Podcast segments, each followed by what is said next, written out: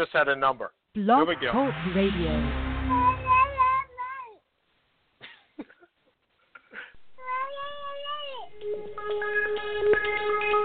Welcome back, my friends, to the show that never ends. We're so glad you could attend. Come inside, come inside. There behind the glass stands a real blade of grass.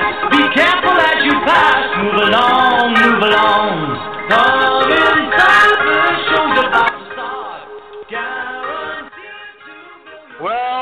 Welcome to the show, everybody. Seth and Sean Sports Radio, Blog Talk Sports.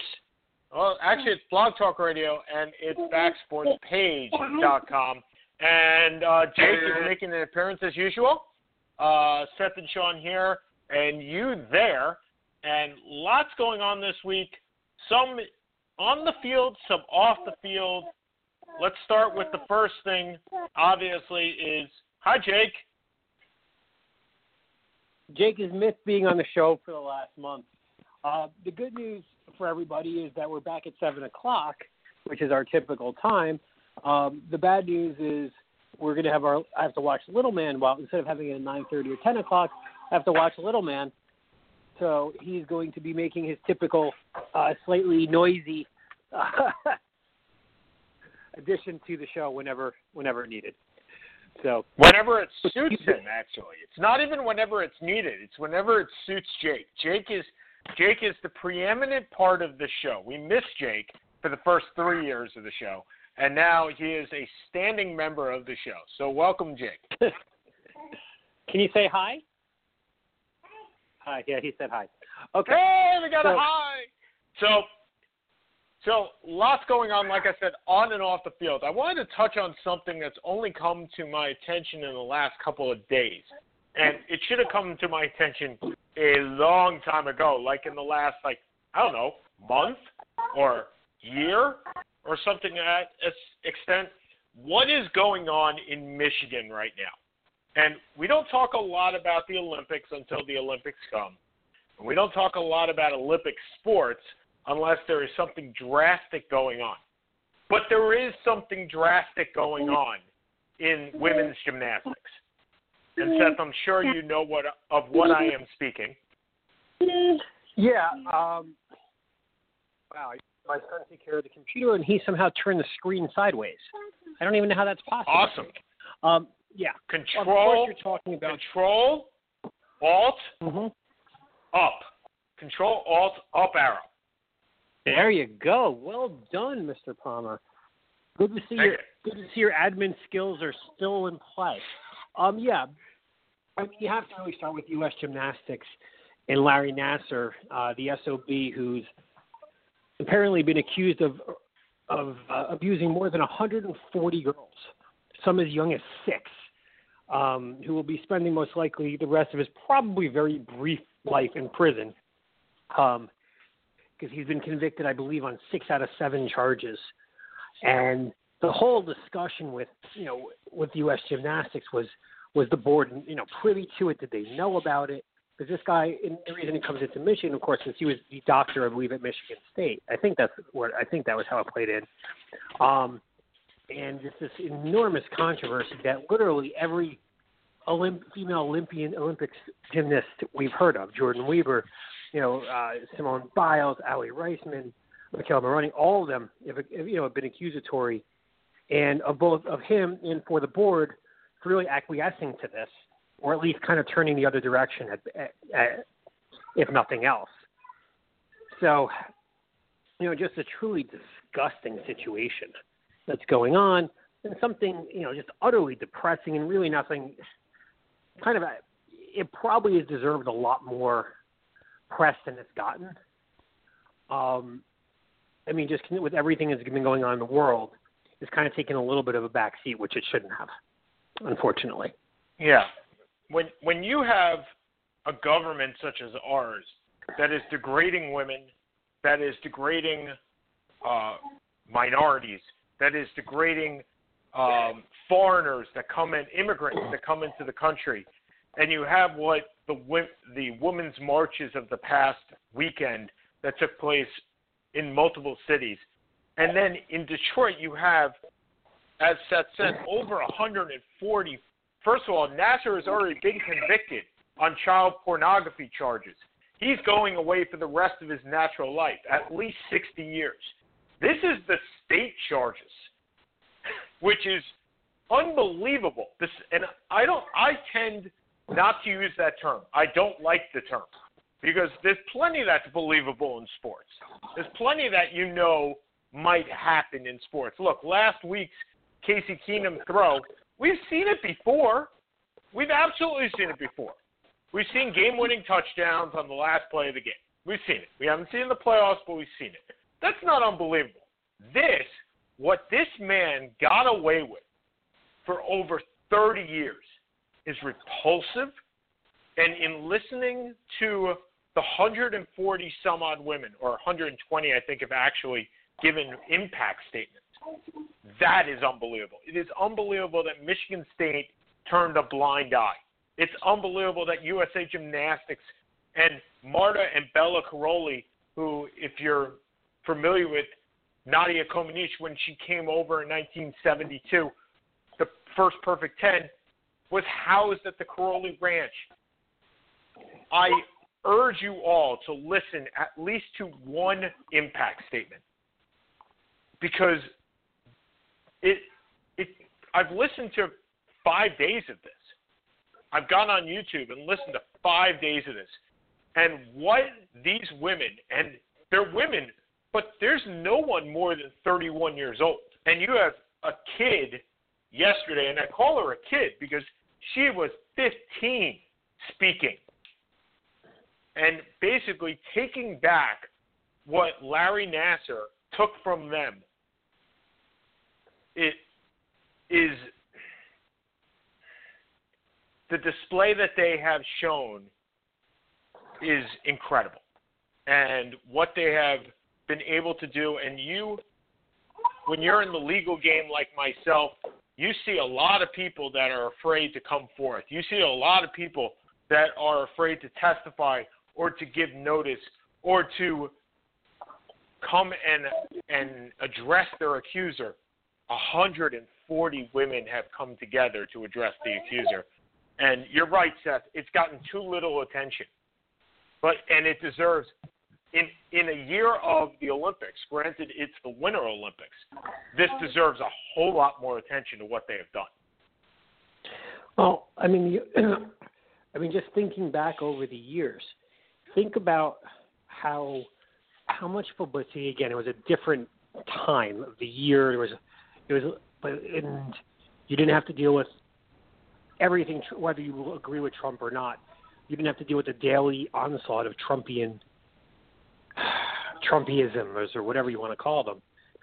But think back to the Jerry Sandusky. We were hosting our show. We were about a year or two into it when Sandusky came out. Yeah. And this was about a couple. You know, these were football players, and this was. And I think that's part of the reason why, because gymnast, as you said, gymnast is an every four years we pay attention kind of sport as opposed to college football, which is a you know 12 month a year sport. But I mean, think about what Sandusky did. But in comparison, this is a hundred and that was what a few people. I'm not. I'm certainly not saying it was okay by any stretch. This is a hundred over a hundred people. If this was football yeah. or basketball, I mean, this publicity would have been would have been tenfold. Well, the other thing so, is I mean, that this guy, Larry Nassar, was doing it basically in front of other people. He was flaunting it. There were parents in the room when he was doing it, unbeknownst to the parents, obviously. I mean, that's another sickness. But unbeknownst to the parents, and the parent and these children reported it. This is not something that look. You have the Mike McQueary situation where it might have been reported once, and the, or or even twice, and then you have then you have the Joe Paterno where it supposedly was reported once or twice. I would say, pro- I mean, in listening to this to this testimony, at least half these girls reported it to their parents, or reported it to a coach, or reported it to a doctor, or Michigan State, or USA Gymnastics. That's 75 instances of underage women who are as little as 14 years old. You feel for the kids first and foremost, and some of them are grown up now, 35, 36, but you feel for the parents too, because the parents are the ones that have to live with the guilt at this point of not believing their daughters. And you feel for everybody involved except for Larry Nassar, except for Michigan State. And I cannot. The 14 year old yesterday, and I can't remember her name, I'll have to get that for you by the end of the show. She said, I'm 14 years old. I shouldn't be in a courtroom. I shouldn't, and I'm paraphrasing here, I shouldn't have to know what a courtroom looks like. But you know what? I know what a courtroom looks like now, and I'm going to be here for a long time. So, Michigan State, I'm coming for you. That's powerful stuff. And that's why the response, I don't think there's been one from Mark Dantonio, the football coach, but the, the response from from uh, Tom Izzo, who I am a huge fan of, has just been really, was really disappointing. Where, you know, it's one of those if found, you know, if this stuff is true. How many times do 70 people testify to the same thing and it's false? What about, there is nothing about this. This isn't a, you know, pro- innocent but proven guilty question. When you have 70 people who are testifying that this is true, something is true, most likely it's true. And even if, yeah. it, to me, that his written com- commentary was just really, really I expected more. And I realize you're going to back the school that you love and the people that you've been close, but at a certain point, there's no there's no going back. And his response, I was just I expected more. If you'd like to talk about this, 760-283-0846, 760-283-0846. We're going to move on to football in a little bit, but this was very much on my mind this morning. It's been very much on my mind for a couple of weeks now, and I felt that it, the the sentencing is coming to a close. The impact statements. A lot of kudos to the judge who allowed all of these. A lot of a lot of kudos to the prosecutor. So I'm not sure if you're aware of the legal. Uh, I don't know the legal play in this but Larry Nassar uh, pled guilty, Seth, to to the yes. to the crimes. Okay, and the prosecutor demanded, as part of the guilty plea, that he had to sit there and listen, and listen to, to all anybody, yeah. to anybody that wanted to come forward. Not not not twenty people, not thirty people. If you wanted to come forward it, and you were impacted, whether you were an Olympian, whether you're a high school student, which some of these kids were. Some of these kids weren't even on the Olympic team and were treated by Nassar at Michigan State for whatever reason. Or they were high school kids that were brought to his private practice. Same deal. Just because you're an Olympian doesn't mean you're any more special in the eyes of the court for this purpose than anybody else. And the prosecutor made, I was going to use a, a, a nice expletive here, made sure that anybody who wanted to speak was allowed to speak, whether anonymous, whether in person, whether by letter, whether by phone, they are allowed to speak and confront Larry Nassar. And to that, I give tremendous kudos to. And Larry Nassar, actually, a couple of days ago, I think it was late last week, tried to produce a letter that said to the judge, a six page letter, that said paraphrasing again, it's hurting my mental health to have to listen to all these people. Yeah. Yep. I, I just and the and, judge and, pretty much laughed judge, out of court. Well, the judge said, "Yeah, f oh. you, dude. I mean, you think you're hurting? What do you think you did to all these women?" So, like I said, if you want to talk about this, seven six zero two eight three zero eight four six. Uh, we we don't get into legal battles very often. Like Seth said, we did. We were actually on the air the day that the Freeh uh, the Freeh report came out. I think we were actually on the air yep. the same day that the Mitchell report came out. I I did a lot of reading in in a couple of days uh, when those reports came out, and these are the things that are important. We we don't talk about the drunk drivings.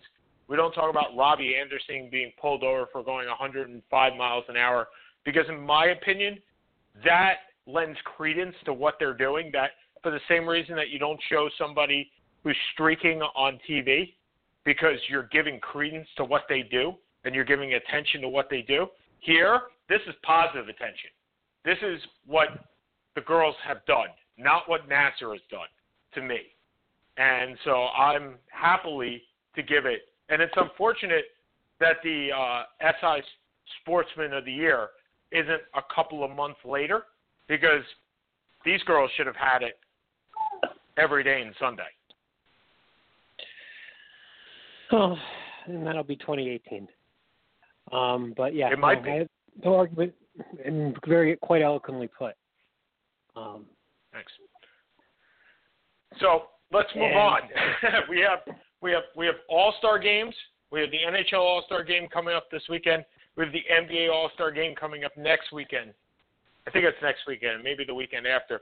We have a Super Bowl in two weekends. We had one very, very good game. I won't call it an extraordinary game, but one very, very good NFL game. And then we had one very disappointing NFL game in the second one. And let's go. Let's talk about Nick Foles for a little bit. Uh, we're not going to make our, our Super Bowl prediction. We'll do that la- next week, and we won't talk very much about it this week. We do have a whole nother week next week to do this.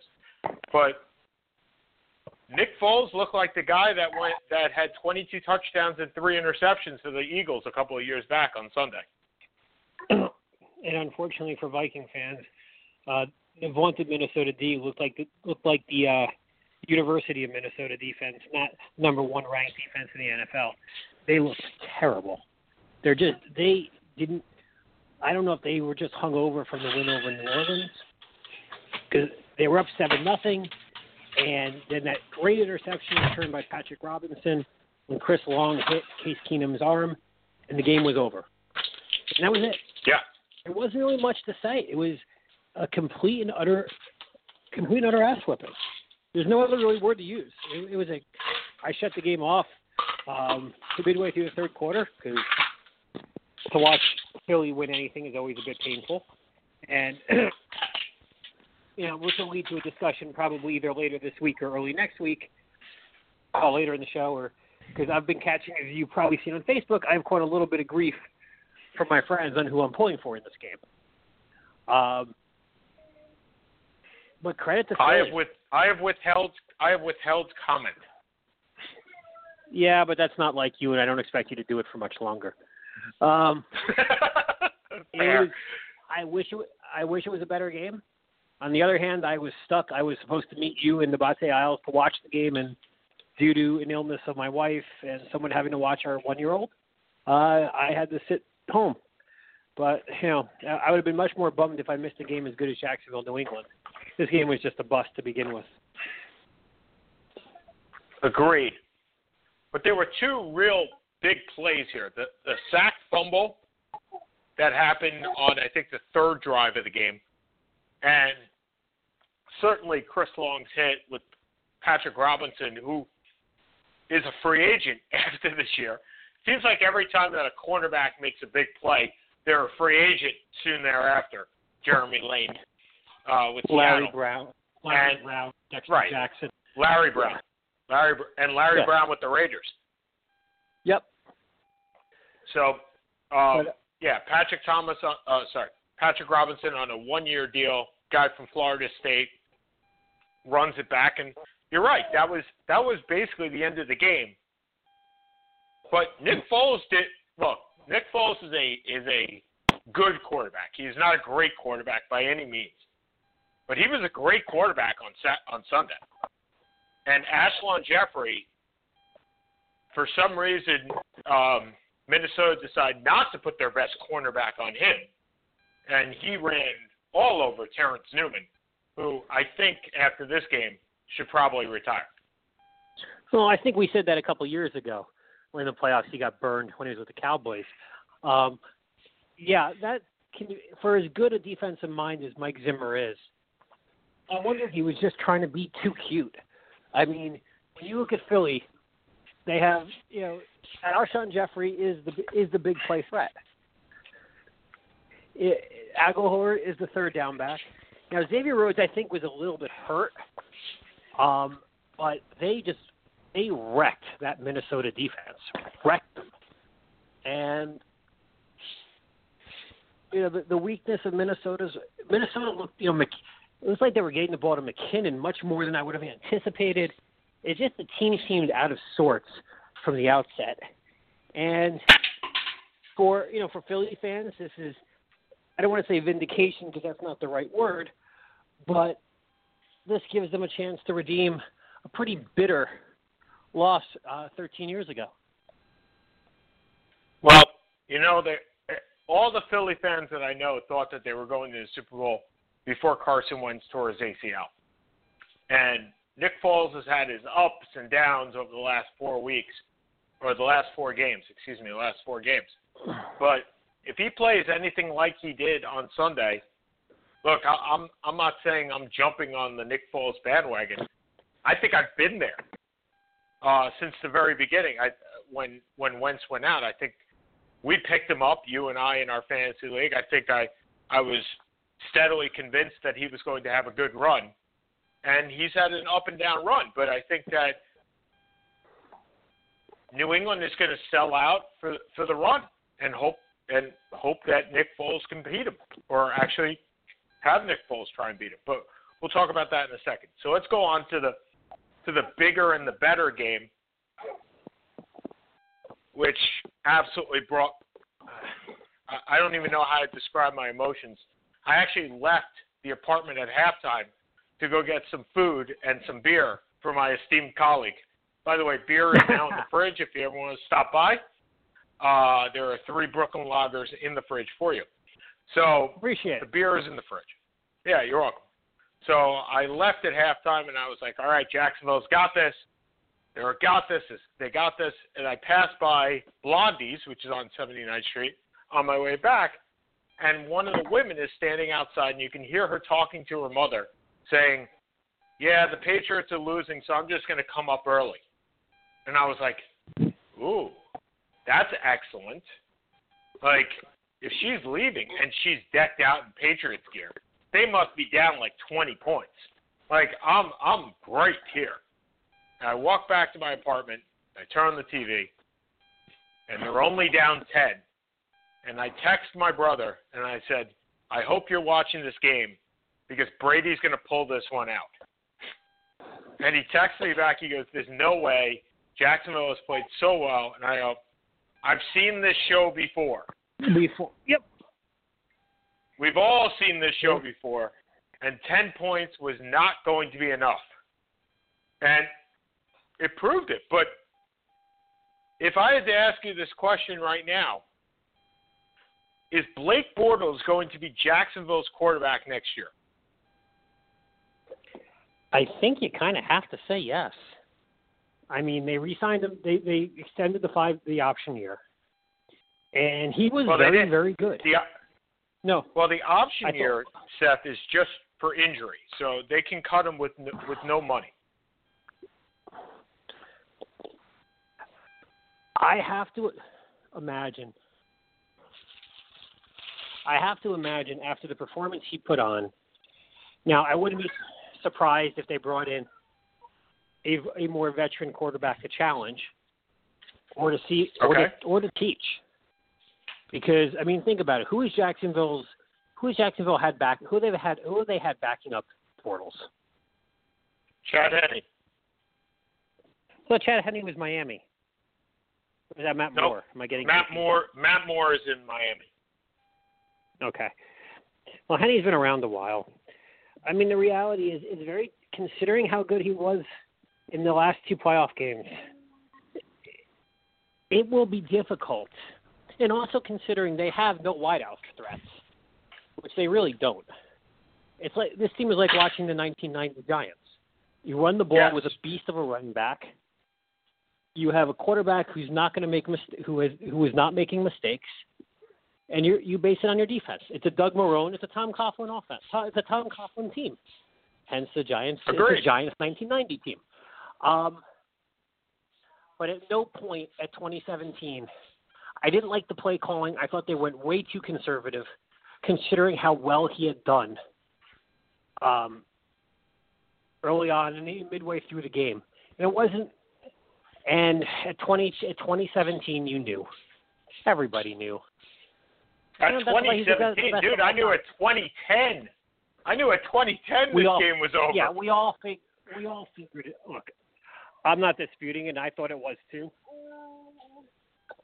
But at tw- but when they got the ball back with six, I think it was 6:42 to go at 2017. You just it was kind of like when you watched Montana get the ball back against the Bengals in was it, Super Bowl 19, Super Bowl 20. Yep. Yeah, you just knew. It wasn't 20. It must have been like 22 or 23. Um, you you knew Jacksonville would have one chance. Yep, would have one chance. You didn't know where it would be, just as since he had one chance. And I forget who Louis Breed. I forget who the I forget who the the the safety was who dropped the ball in the end zone. But you knew once that happened that they were going to complete the pass to someone. You just weren't sure if it was going to be Brent Jones, Jerry Rice, John Taylor. Of course, it ended up being Taylor. And that was how I felt. There was, I think, one third and ten, and at that No, it point, was second. It was it was third and 18. Remember, it was third and 18. that's right, third and eighteen, and Brady diving and Brady to Amendola. Yeah, to Amendola. and that was it. At that point, there was no doubt. And you know, I don't. I mean, they're complaining about the penalties and this and that. The reality is, you had a ten-point lead in the fourth quarter of the AFC Championship game. Yep. I don't think some of these calls were great, but you're not going to get the benefit of the doubt, and you can't complain with it, about it when it's done. So, And, and once again, once again, let's take stock in what the Patriots do. Look, I'm a Jets fan. Uh, we we are all aware of how much I despise despise the Patriots. But every single team that complains that they have an injury, every single team that says we can't win because X guy went out or Y guy went out or Z guy went out. Just look at this team. Every year they do it. So let's see who was out for this game. Your top tight end, who is the top tight end in the NFL. Your top wide receiver has missed the entire year in Julian Edelman. Your top defensive player, Dont'a Hightower, is on IR.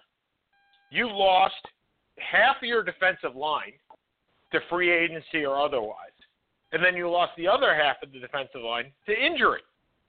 You're starting James Harrison at right end or right outside linebacker, whatever the whatever the heck it's called, putting your hand down and going to knock some people over. That's James Harrison's job. And he was right there in the middle of everything. It's amazing how the the Patriots seem to plug and play whoever they need to play. And that is a huge testament to Bill Belichick, who again, I despise. Absolutely despise. He left he left my team at the altar after one day. so, uh, and ex- again, if you'd like to talk about this, 760-283-0846, 760-283-0846. They are they are the top echelon. They are now in their eighth Super Bowl in 18 years. Just think about that. Jets haven't been in the Super Bowl since 1969. Th- There are teams that have never been in the Super Bowl. I mean, it's uncanny, and they're actually coming out. Uh, ESPN's coming out for a 30 for 30. Uh, Bill and Bill, Parcells and Belichick, and Parcells makes a um, an observation, which you would think somebody with Parcells' ego would never do. Something to the effect of, he said, you know, if I had stayed in in New England, I might have had as much success as Bill, being Bill Belichick. And then he goes, you know what? Maybe not. That's pretty Yeah, impressive for a guy that has an ego like. Yeah, not likely. Not likely at all. And the best part about this is Jimmy Garoppolo makes over a hundred grand. And if they win the Super Bowl, he makes 150, 155 grand for just being on the team at some point. That's awesome. I want to be that guy. I want to be the 53rd player on a roster that just makes 155 grand for never playing. That's my role. Backup punter. I think I could do it. Sounds like a. So, I've gotten kind of a bit crushed on my Facebook, and I want your thoughts because surprisingly, as you said, you've Oh, been I've kind of it. Switzerlandish. Um, because to me, I've said unequivocally, I will be. I don't think rooting is the right word, but because I don't think these are either to root for Boston or Philly is not really high on my priority list of towns ever. But under no circumstances can I root for the Eagles. New England is not a rival to the Giants. Boston is. New England, the Patriots are not, and it's not even because they beat two teams. They, they the Giants beat them twice in the Super Bowl. It's they're not division rivals. They play each other every couple of years. I don't root for New England. Um, you know, the only thing I rooted for New England on was to, to kind of confirm my discuss, my point that I made years ago that I thought Brady was the greatest of all time. But I think that's that, that's kind of all said and done. But under no circumstances can I root for the Eagles. And I caught a lot Okay. of grief on that, which surprised me. Okay, so so a couple of things here, right? The, I think the first question is: Do you have to root for a team in the in the Super Bowl? I you pull for somebody. You don't you don't may not care very much, but you pull. For, yeah, I typically pull for one team over the other. For it may be as Okay, for as so I innocuous remember- the reason is. Okay. I totally remember watching the Super Bowl that occurred at Giant Stadium, which is the Broncos and the Seahawks. I watched it at Brother Jimmy's on the Upper West Side, which is now closed. And I had an It's opportunity closed? to go to the game for like, yeah, Brother Jimmy's on the Upper West Side has been closed for a while. I didn't know that. Huh. Okay. Dude, you left like five years ago. Uh, anyway. anyway, so Brother Jimmy's is now closed. If you'd like to go to Brother Jimmy's, there's one on the east side, but there are none on the west side. So I remember Okay. watching this with uh, Jess, with our good friend Jessica Fink, and it was raining, and I had an opportunity to go to the game, but I was like, eh, it's Seahawks Denver. Why do I want to go? And the point no, was, Sean. I didn't Sean, have- You watched it. You watched it with me, Carly, Jenny, and Marissa I did at Brother Jimmy's. at Brother Jimmy's. Yes. Okay, sorry, it wasn't just Fink. It was you guys. Okay, the point is, I didn't root for either team because I didn't care. I didn't have a I didn't have a horse in the race. I, I didn't even pull for either team. I, ju- I just watched the game, and it was a huge blowout, huge, and I just didn't care. So my question is to you: A, do you have to root for a team? See, I I have a strong inkling against the Patriots. We all know this, right? So you have a horse in the race, even if it's an anti. I have a horse in the race. You, if you want to root against the Eagles because you don't want to see the Eagles win a Super Bowl, I can respect that. Having done that eight out of the last eighteen years, eight out of the last eighteen years, I've rooted against the team. But are you rooting just because you don't want the Eagles to win a Super Bowl, or are you rooting just because you don't want to see the Eagles win at all? I'm rooting because, simply put, because I don't want to see the Eagles win a Super Bowl.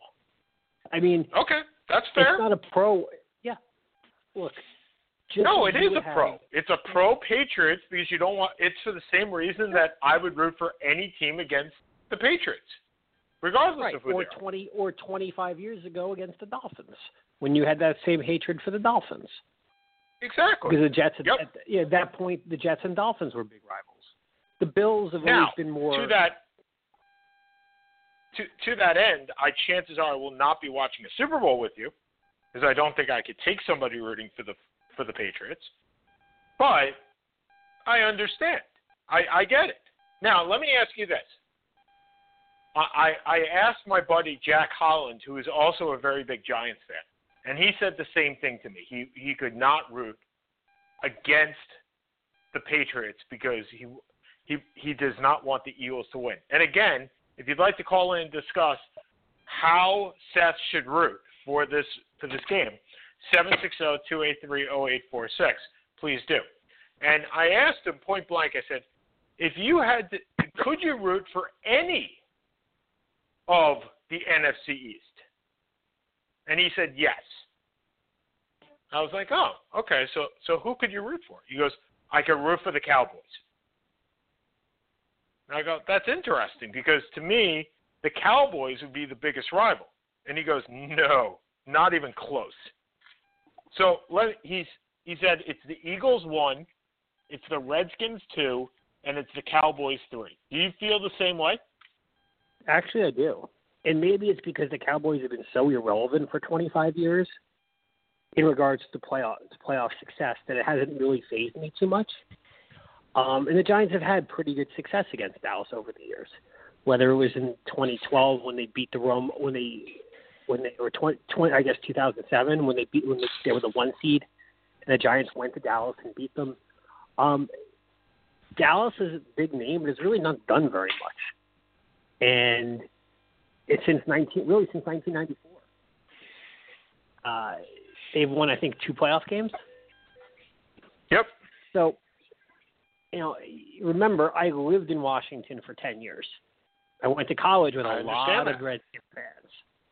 And when I used to, I remember going to a sports sports bar in Bethesda, Maryland, and watching the Redskins play the Cardinals. The Redskins were down 28 to three, and kicked a field goal on fourth and one from the six to go down 28 to six, and the bar exploded to hail to the Redskins. I thought my sports IQ had dropped by 80 points. It was painful, and I cannot root for the Redskins. Never can, never will, under no chance. And I despise the Eagles. Always have. Because the Eagles have consistently Okay. been the thorn in the, in the Giants' side more than anyone else. And I also just think their fans are Okay. obnoxious.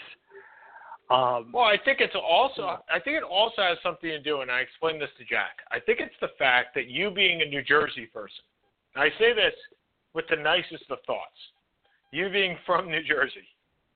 Thank God I'm not in New Jersey. Anyway, you for coming you're from from Long New Jersey. Island. Ha- yeah, but half of your state is Eagles Yes. fans. So Yes. I think there's something to be said there, right? I mean, they they basically took your half of your state.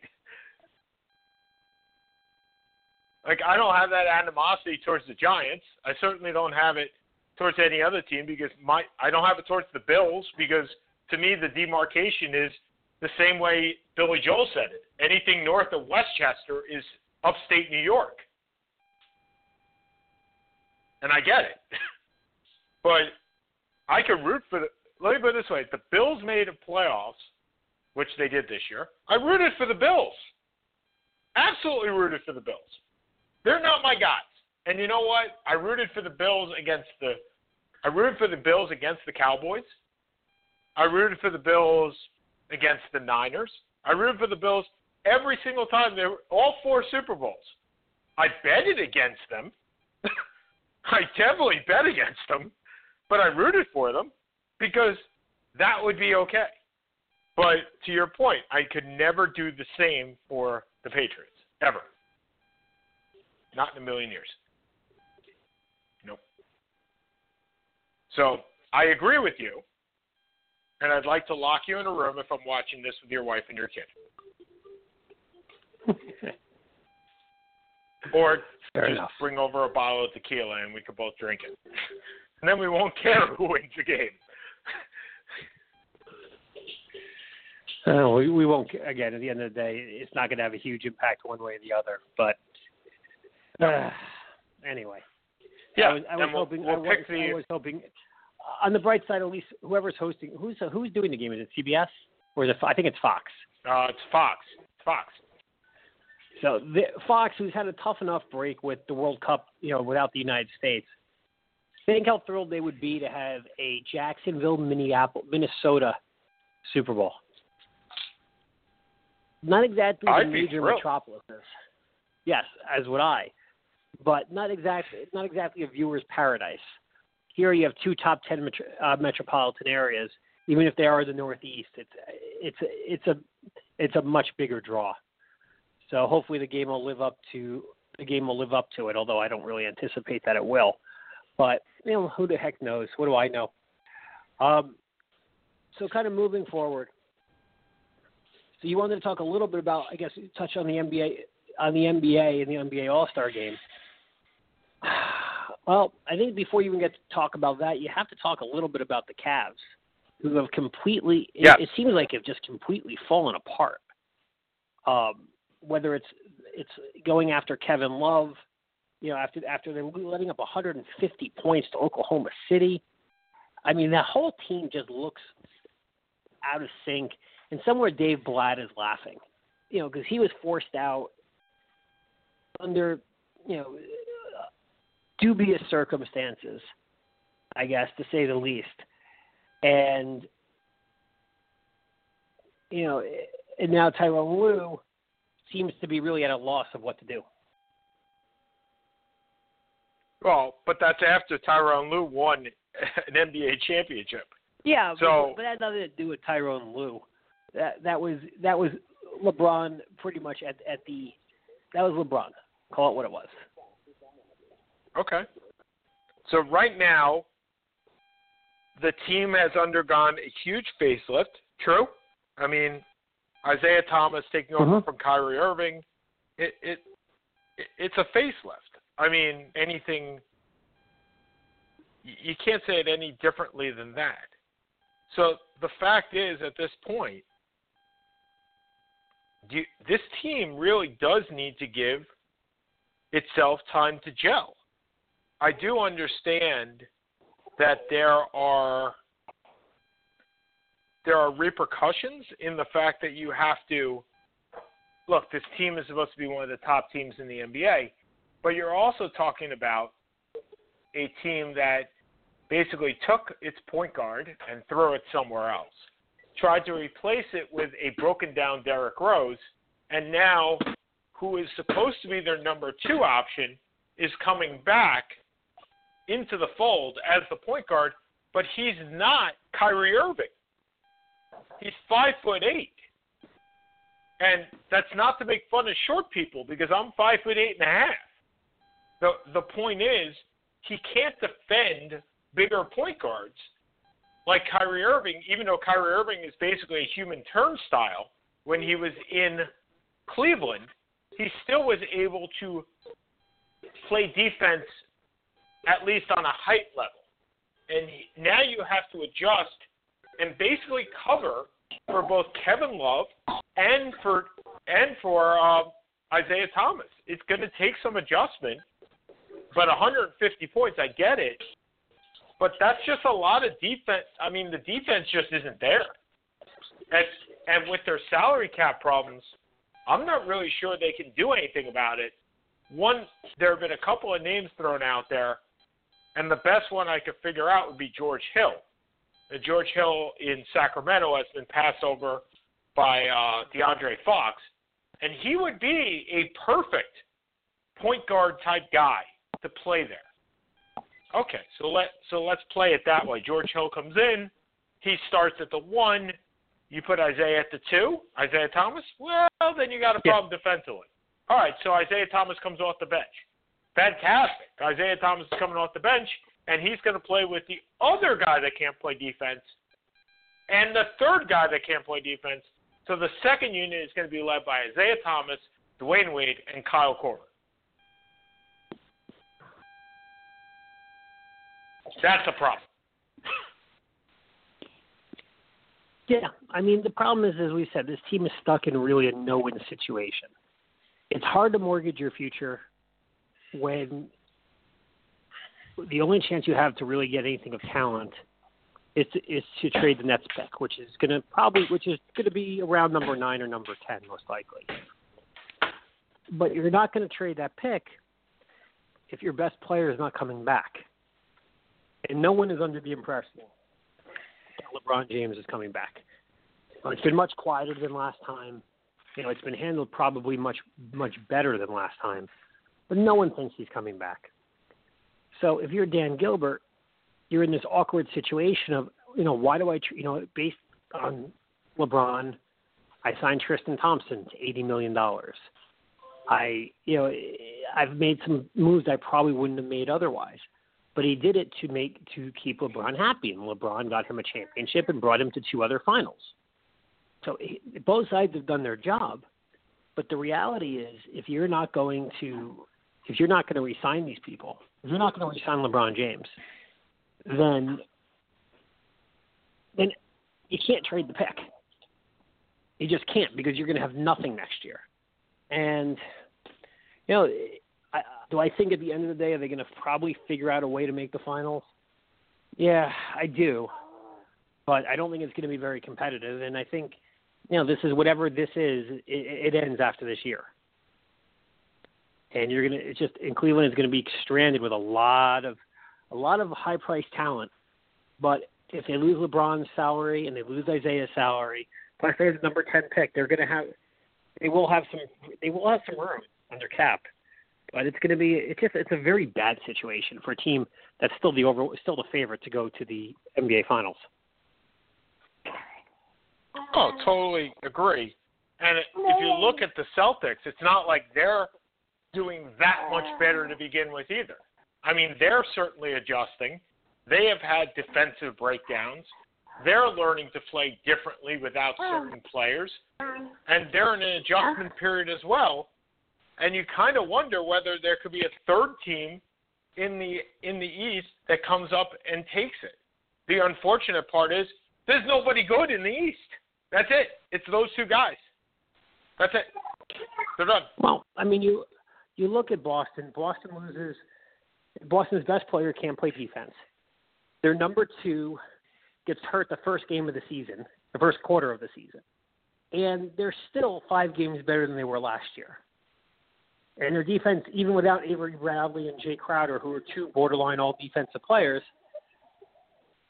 is still better than it was last year. So I'm not as negative on Boston. But at the end of the day, I'll still take LeBron over any of these anybody. Now, Toronto's made a nice has been nice. You know, there's one or two other. Te- Indiana's been a bit of a surprise. But at the end of the day, it's still yeah, it's still Cleveland, and they're gonna they're gonna they're gonna back into this because there's nobody else, and and that's really it. Now Boston, I disagree. Boston is in wonderful shape because you have all this young talent that either a no no I'm talking about I'm talking about just I'm talking about just this year. I'm not talking about in the future. I'm, well, I'm talking about just this year. well, year. but even this year, if they decide they want to trade Jaylen Brown and Tatum in the first round, in the number one pick, and their, and their the potentially the Lakers pick for Anthony Davis. Yep. They can do that. I'm not saying they will or they should. They have the capability to trade for a superstar, to make where they have where then they could overtake Cleveland. I just don't think they're there yet. But I think at a minimum, they're I think they're a year away. Well, you're making my point though. Are there superstars available? Because I don't think there is. Not one. Probably not. I don't Probably think not. Anthony Davis Although, is available, nor do I think Anthony Davis will be available for a couple of years, if at all. I don't think Boogie Cousins is available. I don't think Boogie Cousins is available. By the way, Anthony Davis in a Boston uniform is every Celtics dream that they could actually yep. do what Danny Ainge has reportedly tried to do for years – which is finally utilize all that that um, stock, that that blue chip stock, and make a trade for a superstar. I just don't think they're there. Paul George isn't going anywhere. You could probably have Carmelo if you wanted him, but he's got a no trade clause and he's not going anywhere either. Boogie's not. Boogie and Anthony Tom, Anthony uh, Davis aren't going anywhere. Davis. So what superstar are you looking at? Is this rhetorical or or or? Actual? No, I'm asking you what with the trade no, deadline very coming well, up on February 6th. I don't look. I don't think they. I don't think they're. I don't think they can trade for Davis. Now the interesting question with Jason Kidd being fired, in my mind, deservedly. If you so. talk about Giannis going anywhere, there's no way. No, no, way. no, no. It, no, no, no. They don't trade Giannis for purposely. He's got he's still got two and a half years left on his contract. But if the coach they bring in doesn't fit, and there's a bad, another mediocre year, now again, but Boston doesn't. Boston may not need to because Tatum may become is a stud, and Brown's a nice player, and you have Kyrie and you have Hayward coming back, and you're going to have a top five draft pick most likely. So I mean, you're in. You could be in very look. They're in great position no matter what, whether they can get the quote unquote superstar or not. Because as you said, there is nothing in the East outside of Cleveland, and Cleveland is rapidly deteriorating in front of our very eyes. Yeah. So to so to be fair, not to correct you, but Giannis has three and a half years left. This Oh, he's got three year, and a half. and oh, I thought it was two and a half. Oh and God! Then you can't even so think about this for two and a half years. he signed a four right. He signed a four year contract and the strange thing was at the time is most NBA superstars like the three year contract and then the option, the player option, so they can act so they can opt out early. Giannis didn't take a player option. He took a straight four. So they have him for three and a half more years. That extension just started this year. So yeah, I think Yeah, you're he's looking going at nowhere. at least right. He's going nowhere. And let's talk about Jason Kidd flaming out in Milwaukee. Because did, I saw this coming. Because he doesn't get along with many people, does he? No, not really.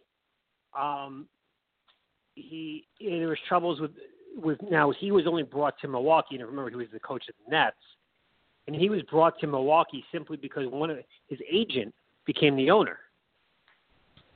Um, and then there were there's been ownership kind of issues back and forth because there's three owners now. The other two were not particularly fond of him. He's not thought of as a great X's and O's guy, which is fine. That's what you have assistant coaches for. But the reality is the team is stagnated. And I wonder, you know, considering the young talent, Middleton, Jabari Parker, Bledsoe, Giannis, you know, Thon Maker, I kind of wonder if we're looking at something similar to a Mark Jackson with Golden State, who had a little bit more success, but at the end of the day, you know, when they had 48, 49 wins, they thought the team stagnated and Yeah. brought in Steve Kerr. Now, that could have gone in one of two directions. That could have gone completely haywire, and Stephen Stephen Curry may not be on the Golden State anymore. Um, Or it could have gone the way it did, where they are going to be the, go down as possibly the greatest dynasty of one of the greatest dynasties of all time. So, you know, you don't know, and it depends who they bring in. But for that team with that talent in this week of a conference, to be to be in eighth place is just absolutely unacceptable.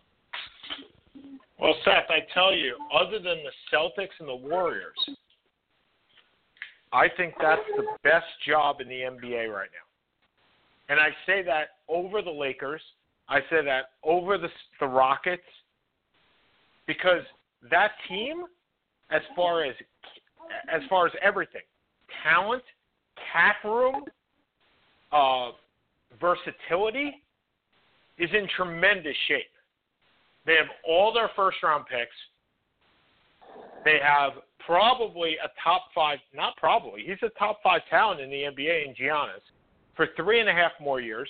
As you said before, not only do they have Giannis, but they have Eric Bledsoe. They have Malcolm Bojan.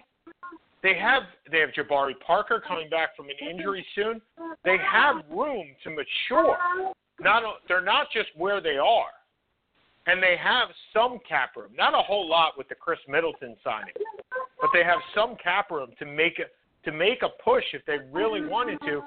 If they wanted to put chips in the in the front in the middle, they could go out and trade a Thon Maker and maybe their first round pick and pick up DeAndre Jordan. They And I have wouldn't they do that. have the ability They to have- do that. And to, to me, I wouldn't do that for a million years. But yeah, I understand. No, neither would I. But the point is, they could. They have they Yeah. have the parts to make that trade if they want. Look, if that team solidifies under whatever coach it is, even this year, I think they have a shot to to go to the Eastern Conference Finals. I do. I think they have just as much, if not more talent, the entire team than than the Cavaliers do. Um, again, I think it's very difficult for a coach to come in mid-season and have that kind of impact right off the bat. Um, and we, it's an assi- look, it's an assistant coach for now who's the interim. You know, are they going to go after a Van Gundy? Are they going to go after a college coach? You know, who knows? But well, it's hard to go after a college coach in the middle of the season. Let's be honest. So you're looking at you're looking at are you looking at a Mark Jackson? Are you looking, as I said, at Van Gundy? I don't know. I don't know what they're going to look for. I think I would think either would be a great choice, but I mean, Van Gundy's been out a long. It feels like we're talking about Gruden. Van Gundy's been out a long Yeah. time. Yep. So I, you know, at a certain point, I don't know. I don't know. You know, maybe you just keep your assistant for the interim for the year, and then you become, you know, you then you have your choice. Look, you, as you said, it will it'll be the best coaching job on the open market. So we'll see how it plays out. All right, so we got we got four more minutes. Uh, I'll go first. You go after me. Uh, next week we'll we'll make our Super Bowl predictions. We certainly didn't want to do that this week. We'll talk a little bit more about the trade deadline. As I said, the NBA trade deadline is February 6th, and then the NHL trade deadline is after the All Star game. And unfortunately, we have the fortunately or unfortunately, we do have the Olympics coming up, and that is uh, in two weeks on February 9th and uh, there will be no NHL players this year. That is the unfortunate part. Uh, very disappointed, but what can you do? It is on the other side of the world. And check out the USA Olympic uh, the Olympic uniform. It's kind of awesome, and they have heat warmers in their jackets, which I find incredibly cool and could have used like three weeks ago. Okay, Seth, you're up. Well, it's not really a sport, but at some point you kind of got to give a little bit of props to the WWE Raw 25 years, which they had their 25th. Why? Because I enjoyed it for many of those years. Now, as an old man, I find it a bit ridiculous, but it, we all watched wrestling growing up, and for a We show did. to last 25 years on a weekly basis, it's something to behold. Now, to watch these guys who we watched when you know, I was 20 and they were 30, and now I'm 40 and they're like 56 and can barely walk to the ring, not quite as much fun. Uh, Randy Zellia, who's the owner of Back Sports Page, is still a diehard. I told him I watched the last 15 minutes of it. It depressed me because it made me feel these were guys who I enjoyed watching and rooting for and against, and to see that they could barely walk was quite sad. But you know, props to the McMahons for being able to get 25 years out of this. It is something. It is something to be proud of, even if it's really kind of unwatchable. It could go right up. So it goes right up there with Dynasty and Knots Landing and all those great shows that you and I never watched as kids and never watched today. But sure, and like Dallas, I mean, they're all soap operas. So it goes right up there with Yep. the great soap operas of the time. Uh, Young and the Restless, Young and the Restless as well. So again, next week, next week Super Bowl predictions, uh, trade predictions for the uh, trading deadlines, both for the NHL and the NBA, probably, and uh, that's about it. So uh, again, tune in um, to the gymnast if you haven't had a chance and see what's all going on in Michigan because it is inspiring to say the least.